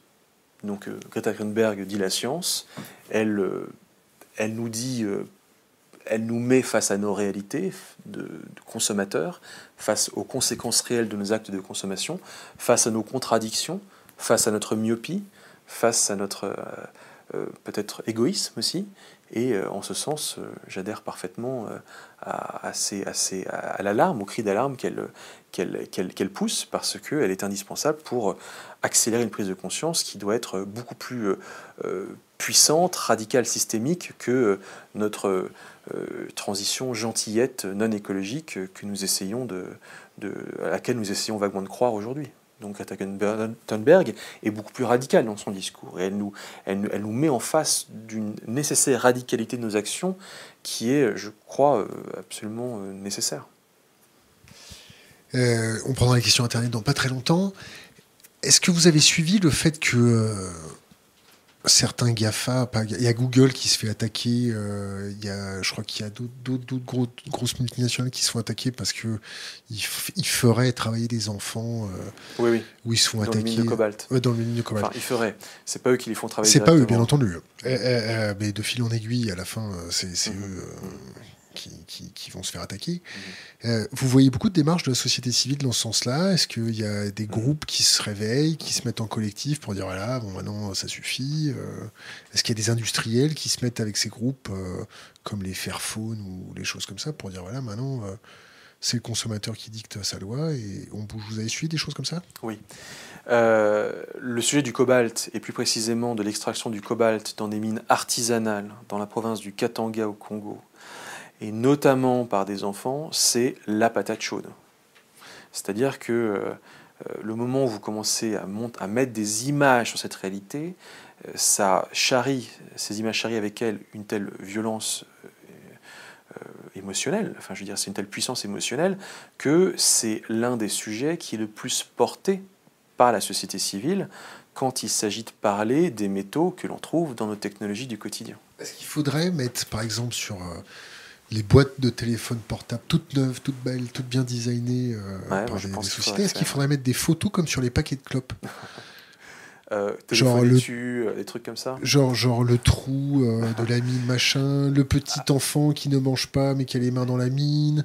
Genre le cancer du poumon chez le chinois qui a trop respiré le graphite ou des choses comme ça. Alors c'est très radical et proposition très, très provocatrice mais après tout si on dit fumer tu la vie tue. Mais après tout, effectivement, euh, téléphoner, utiliser un téléphone portable, ça a un impact sur la planète et ça a un impact euh, sur les conditions sociales euh, des gens qui travaillent dans les mines qui permettent de fabriquer des téléphones portables. Donc on serait bien inspiré, nous consommateurs, d'avoir la sagesse de regarder la réalité de l'extraction de ces métaux. Donc je pense qu'il y a quelque chose qu'on pourrait faire qui serait facile à faire, c'est de parler de l'intensité matérielle du téléphone. Je m'explique. Quand vous achetez un billet à la SNCF, il y a l'intensité carbone de votre billet. C'est-à-dire vous avez euh, pris un train entre Paris et Lyon et ça a généré tant de carbone. Donc vous avez ce chiffre-là. Pourquoi pas faire pareil avec un téléphone portable? Et pourquoi pas dire votre téléphone portable qui pèse 120 grammes, eh bien pour le fabriquer, il a fallu 70 kg, 100 kg, 120 kg de matière. Et le ratio entre le poids du produit fini et la matière qui a été mobilisée en amont pour faire ce produit, c'est 1 à 500, 1 à 1000. C'est 1000 fois plus, jusqu'à 1000 fois plus de matière en amont pour arriver au produit fini. Et ça, je pense que ça mériterait de l'écrire et d'avoir au dos de nos téléphones littéralement, et pourquoi pas quelque part au moment où on achète sa voiture, cette, ce, ce, ce, ce chiffre-là, ce qu'on appelle le material input, le MIP, j'ai oublié le, excusez-moi, j'ai un trou, mais ce sac à dos écologique, pour le dire autrement, qui en fait nous permet de constater par un chiffre simple combien il peut y avoir comme dégradation environnementale derrière un téléphone, derrière un produit fini tout bout tout propre. Si je dis au moment d'acheter un nouveau téléphone, bah oui, mais c'est un trou de 70 kg ou de 100 kg dans le, sol pour te faire un nouveau téléphone, peut-être que je peux réagir différemment, jusqu'à votre proposition euh, plus radicale, euh, qui après tout peut se tenir. Est-ce que les gens sont au courant de ça Je réponds à votre question. Les ONG, de plus en plus, mais il n'y en a pas beaucoup. C'est-à-dire que, bon, euh, aujourd'hui, c'est plutôt en fait une ONG en particulier, c'est Amnesty International. Non, je crois que c'est Human Rights Watch. Non, c'est Human Rights Watch. Alors, Sherpa commence à s'y intéresser. D'ailleurs, ils m'ont contacté. Euh, c'est Human Rights Watch qui. Euh, non, attendez, excusez-moi, c'est Amnesty International qui a fait un rapport en 2017 qui s'appelle Recharge. Et ce rapport, en fait, fait le point sur les conditions de travail dans les mines avec des enfants au Congo et a été capable de remonter le lien jusqu'au produit fini et de cibler des dizaines d'industriels de la voiture électrique, euh, des industriels des téléphones portables, en disant mais c'est ce cobalt-là qui termine dans vos batteries. Et ils ont interrogé tous ces industriels qui ont répondu en disant on n'était pas au courant. Et euh, cette ONG a dit non mais si moi j'ai pu faire ce travail en quelques semaines, comment ne pouvez-vous pas le faire? Et ça a eu l'effet d'un électrochoc parce que euh, notamment Renault s'est retrouvé euh, directement ciblé avec à l'époque Carlos Ghosn qui a dû répondre de, de ces questions-là devant des députés dans le cadre d'une commission d'enquête. Carlos Ghosn a dit attendez, moi j'achète pas de cobalt, j'achète des batteries. Oui, mais en fait, tu achètes du cobalt, donc tu es censé être au courant. Et donc, euh, les industriels ont pris conscience du risque que ça représente euh, que d'aller chercher des minerais dans des zones où euh, les, les, droits de l'homme ne sont pas respectés. Et donc, l'industriel, il est obligé d'agir. Il n'agit pas par conversion écologique ou par conviction écologique, il agit parce que ça va lui coûter de l'argent ça va lui coûter de l'argent de se retrouver à devoir euh, répondre de la presse à l'occasion d'une campagne euh, négative dans la presse. Et ça risque de lui coûter aussi quelques points à la bourse le lendemain. Et donc l'industriel, il commence à agir en termes de sourcing éthique, à mieux contrôler l'origine des minerais, parce que euh, il veut se protéger parce qu'il sait qu'aujourd'hui, ça devient un enjeu de réputation fort, et donc ça va lui coûter de l'argent s'il ne prend pas cet enjeu à bras le corps. Donc c'est les sujets qui commencent à monter. De là à vous dire que c'est systémique, on est très loin, très loin euh, de faire de cela une politique systémique. Est-ce que, vous voyez d'autres sujets à aborder avec nous?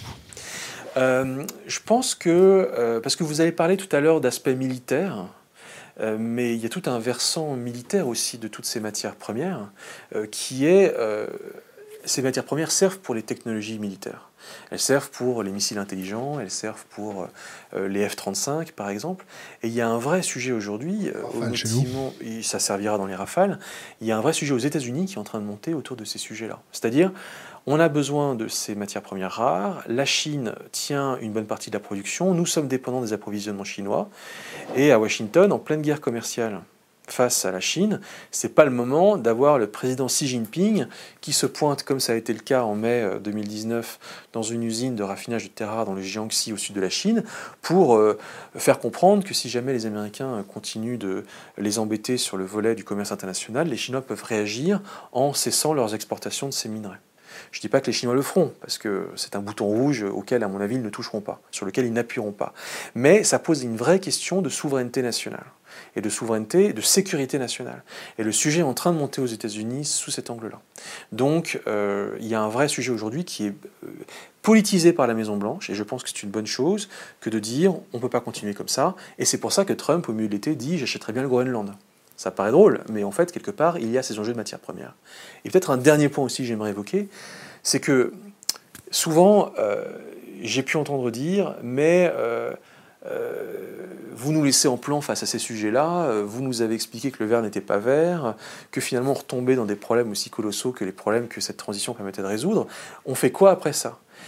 Vous êtes un, comment dirais-je, un fauné du pétrole, du charbon. C'est rien du tout. Euh, je suis trop content de me débarrasser du pétrole et du charbon. Je ne veux plus entendre parler. Et on est tous d'accord pour dire que si le nucléaire peut baisser dans les mix énergétiques, c'est bien.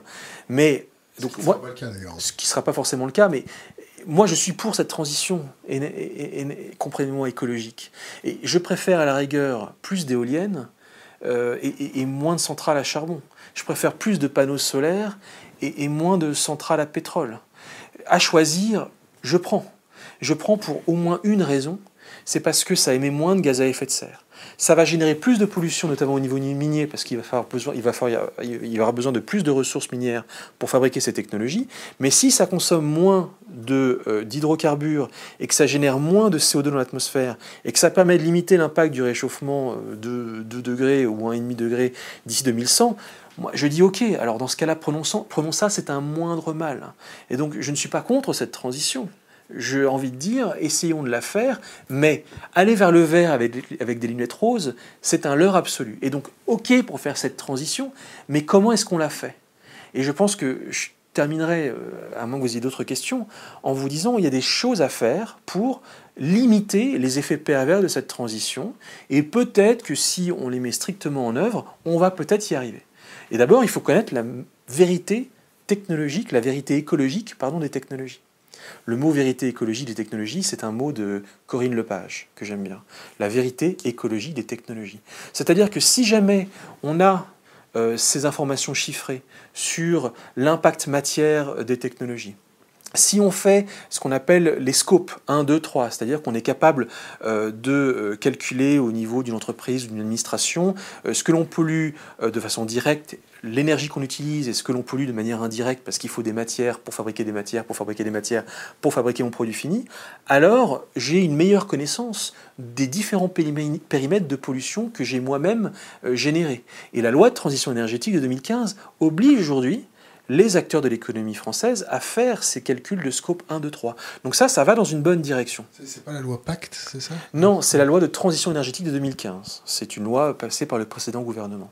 Enfin, la loi Pacte date aussi du précédent gouvernement, mais là, c'est une loi qui est euh, de 2015, qui n'est pas la loi Pacte. Mais donc là, il y a une évolution intéressante qui est de dire, mettons des chiffres sur tout ça, améliorons notre comptabilité, et au moins, face à ces chiffres, déjà, euh, comme dit euh, Francis Bacon, le savoir, c'est le pouvoir. Et donc, si je sais, je peux mieux agir. Bon. Mais ça, c'est une première chose qui est indispensable. Ensuite, il va falloir mieux sourcer l'origine de la matière, mieux contrôler d'où elle vient. Et je veux bien faire sa transition, mais à la condition que, eh bien, euh, on aille chercher des minerais dans des conditions plus éthiques et qu'on ne reproduise pas en réalité des phénomènes de euh, domination culturelle de l'Occident sur le reste du monde avec cette transition énergétique, comme on est en train de le faire actuellement, parce qu'après tout, nous avons cherché ces minerais chez les plus pauvres. Il faut recycler, l'économie circulaire reste indispensable. Je ne dis pas que c'est la solution à tout. Hein. Euh, on a beau pouvoir recycler 100% euh, d'un minerai ou d'un métal, pardon, ça n'empêche pas de devoir continuer à aller chercher de nouveaux métaux à la mine euh, parce que notre consommation est plus forte. Mais quand même, on est tous d'accord pour dire que si jamais on se donne la peine de mieux recycler tous ces métaux rares qu'on recycle à moins de 1%, le monde se porterait pas plus mal.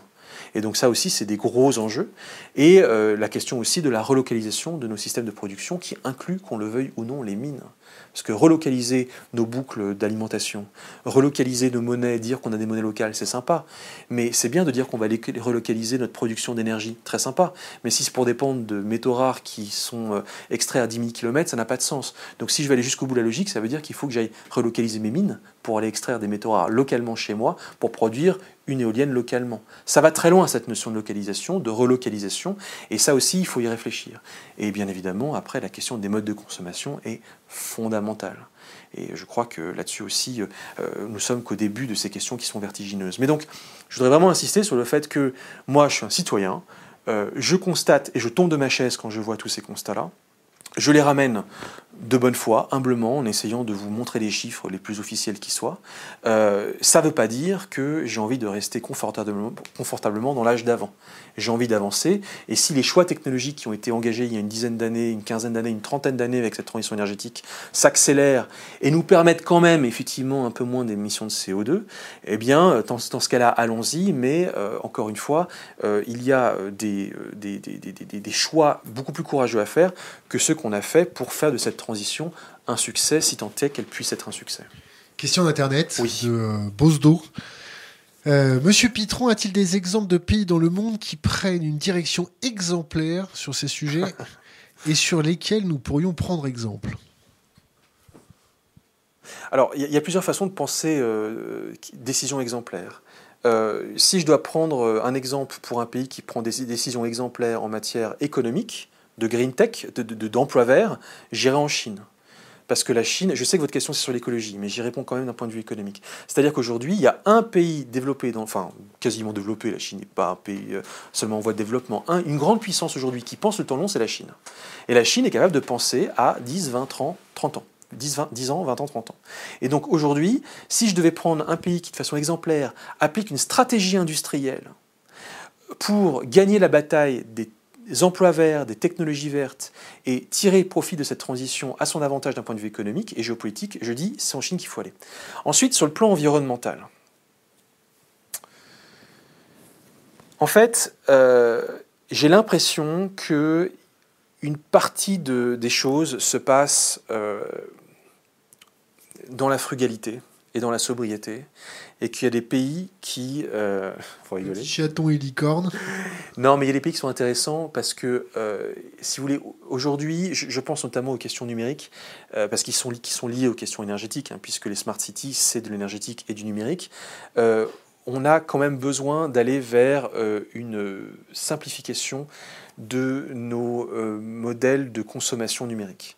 Et il y a euh, en Inde et dans certains pays d'Afrique euh, certains exemples de plus grande sobriété de nos consommations de ces technologies-là par rapport au grand n'importe quoi et à la grande gabegie qu'on peut trouver en, en, Occident. Donc, ok, je vous ai fait une réponse un peu, un peu, un peu facile. Aussi pertinent qu'un filet d'eau tiède. Donc, en fait, euh, je vais me taire parce que dans ce cas-là, c'est pas la bonne réponse donner. Autre question non, mais non, mais j'ai pas. Non, mais en réalité, c'est qu'il n'y a pas. Aujourd'hui, tout le monde veut la croissance. Voilà. Donc, à moins d'aller en Somalie et de dire euh, effectivement, euh, c'est comme ça que ça devrait se passer parce que voilà. Non, en réalité, tout le monde veut la croissance et il n'y a pas des pays qui prennent une direction euh, nécessairement différente, mis à part quelques exemples intéressants. Ouais, mais le bouton, c'est un truc de journaliste, ça, excusez-moi. Le bonheur national. journaliste? Bon, tout le monde est allé là-bas, tout le monde a parlé du bonheur national brut, tout le monde a dit que c'était génial. J'adore cette réponse. C'est un truc de journaliste. Je, suis très méfiant en fait. Je suis très méfiant sur cet exemple-là.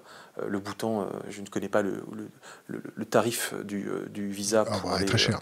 pour aller, voilà, aller là-bas. Et donc, je veux dire, tout pays est, est donc quelque chose d'autre. Là où je prenais les exemples de frugalité, même si ce mot est un peu bisounours, c'était de dire qu'il y avait aussi des exemples qui venaient de l'innovation inversée.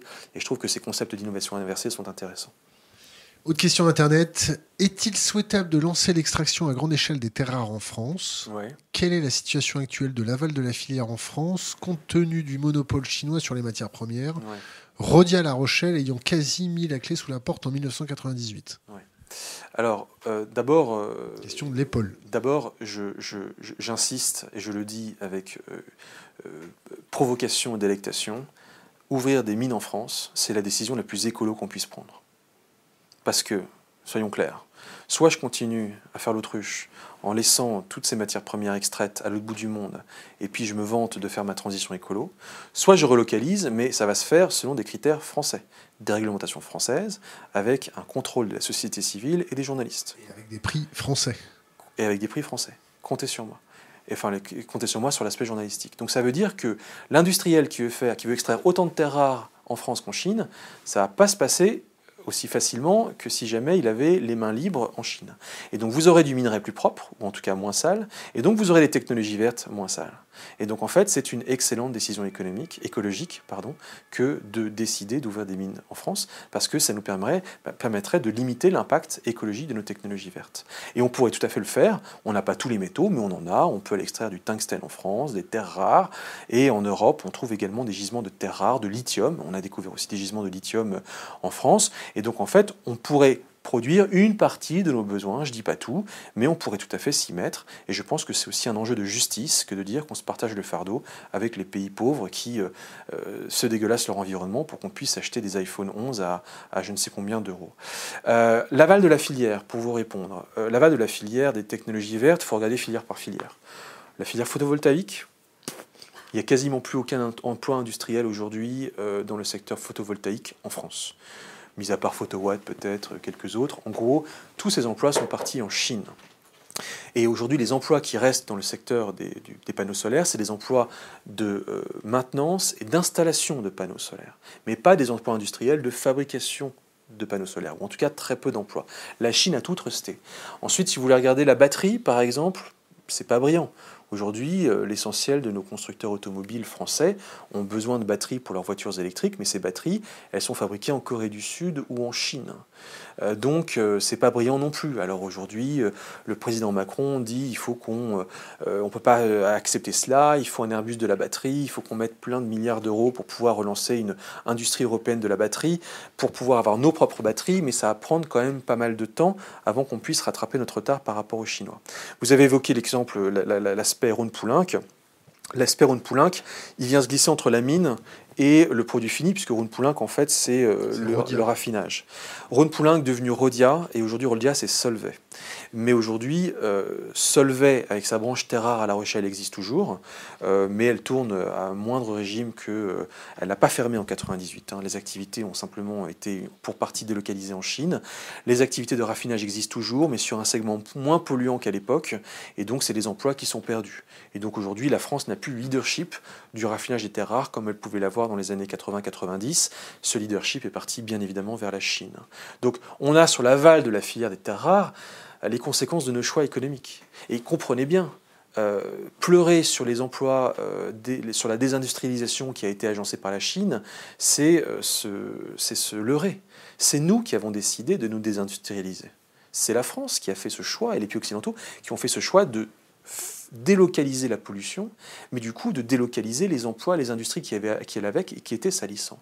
Et nous pleurons sur le lait renversé, mais nous sommes responsables de ce lait renversé. Ce sont nos choix écologiques et donc économiques et donc industriels qui ont poussé à cette situation de désindustrialisation de, euh, du tissu économique français tel que nous le connaissons aujourd'hui. En termes de fiscalité, vous voyez des solutions? Comment euh, J'essaie de comprendre votre question. Bah, Imaginez-vous. On parle de euh, taxe carbone? Taxe carbone ou une fiscalité beaucoup plus agressive euh, si c'est produit dans un pays où c'est un peu trop sale ah, Moi, je suis à fond pour. Je suis à fond pour la taxe carbone. Et j'applaudis dès demain lorsque Ursula von der Leyen euh, parle de taxe carbone. Parce que taxe carbone, ça veut dire qu'on va taxer à l'entrée sur le territoire européen des, euh, par exemple, panneaux solaires, des panneaux solaires qui sont chinois et qui ont été produits dans des conditions dégueulasses. Et, et, en fait, si jamais on n'est capable de réajuster à la hausse le prix de ces panneaux solaires euh, parce que ces panneaux solaires ont un bilan, environnemental avant d'arriver euh, sur le territoire français qu'il faut bien prendre en compte, et que cela permet de rendre éventuellement notre secteur euh, de production de panneaux solaires d'un point de vue industriel un peu plus compétitif, moi je suis pour, et donc ça peut valoir pour tout. Et donc je, crois à la nécessité d'un réajustement de ce niveau-là, de sorte que effectivement cette, finalement cette mesure anti-dumping permette eh bien, de relancer ce qui peut être relancé en matière de production locale, de ce type de technologie. Donc j'applaudis à demain sur la question de la taxe carbone.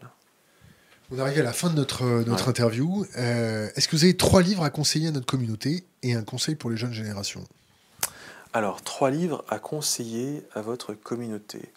Euh, écoutez, j'aurais dû me préparer à cette question, donc je vais dire trois livres que j'ai récemment beaucoup aimés, que j'ai lus cet été.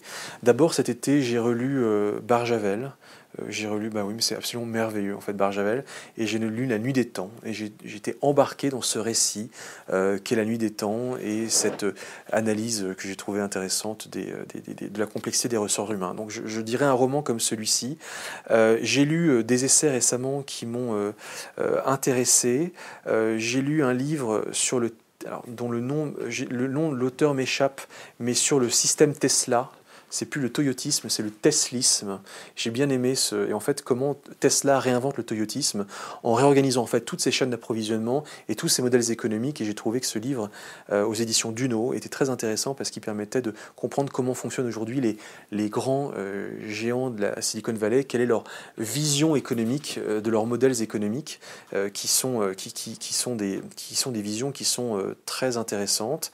Un dernier livre que je vous conseillerais de lire, euh, que j'ai lu également. C'est un livre, euh, alors attendez, euh, bah, citons par exemple Frédéric Bordage pour une, société pour une sobriété numérique. Je crois que c'est le nom de son livre qui vient de sortir aux éditions Buchet-Chastel sur la question de l'enjeu écologique des technologies numériques.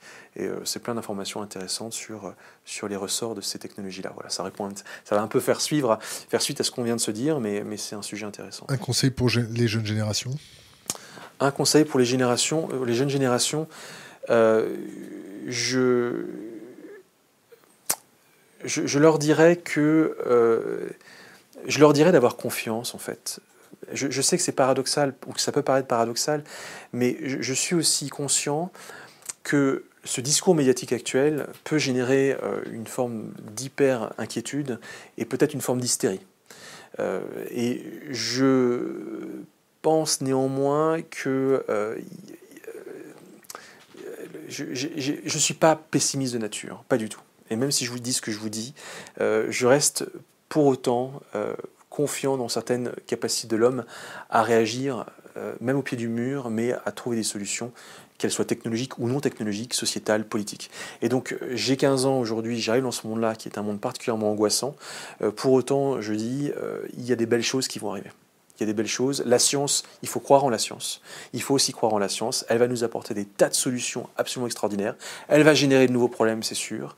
Euh, il faut croire aussi à la bonté de l'homme qui, au-delà de sa cupidité et de son, attrait pour l'argent, est capable aussi de, d'œuvrer au service de sa survie et de sa résilience. Et donc, euh, il y a des choses excessivement intéressantes qui, qui, vont se produire dans les 20 prochaines années.